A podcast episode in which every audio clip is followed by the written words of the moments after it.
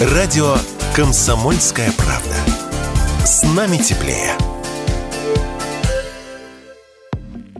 Москва-Ереван 100 тысяч рублей. Москва-Астана чуть ли не полмиллиона. Еще неделю назад цены на авиаперелеты били все рекорды. Это если брать билет на ближайшие даты. Дороговизна была вызвана ажиотажным спросом. Тот, в свою очередь, вестью о старте частичной мобилизации. Вот как объяснил радио «Комсомольская правда» принципы ценообразования президент Союза туристических агентств, член Общественного совета при Ростуризме Сергей Голов.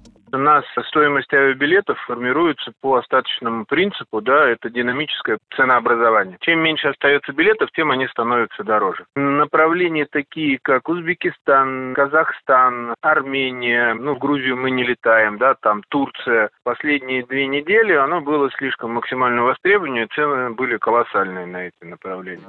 Высокие цены держались всю последнюю декаду сентября. Однако сейчас цены откатились до уровня месячной давности. Если еще недавно перелеты до Стамбула и Дубая стоили по 600-700 тысяч, то теперь можно найти уже по 20 и 40 тысяч рублей соответственно. Снизился и спрос в полтора-два раза, пишет коммерсант. Эта тенденция, пусть и не в столь широком масштабе, коснулась и пакетных туров, сказал радио «Комсомольская правда» президент Союза туристических агентств Сергей Голов.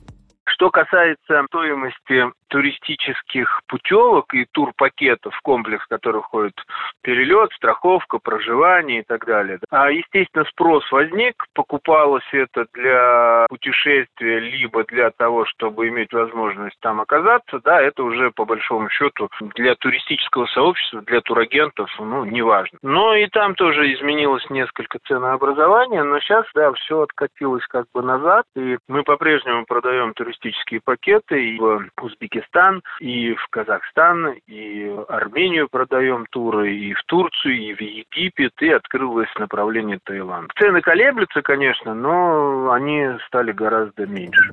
К показателям месячной давности вернулись также цены на перелеты в так называемые приграничные города, такие как Владикавказ, Мурманск, Омск и Челябинск. Через них россияне ехали в Норвегию, Казахстан и Монголию. На пике ажиотажного спроса они могли стоить по 25-50 тысяч. Сейчас по 3-5 тысяч рублей. Юрий Кораблев, радио «Комсомольская правда».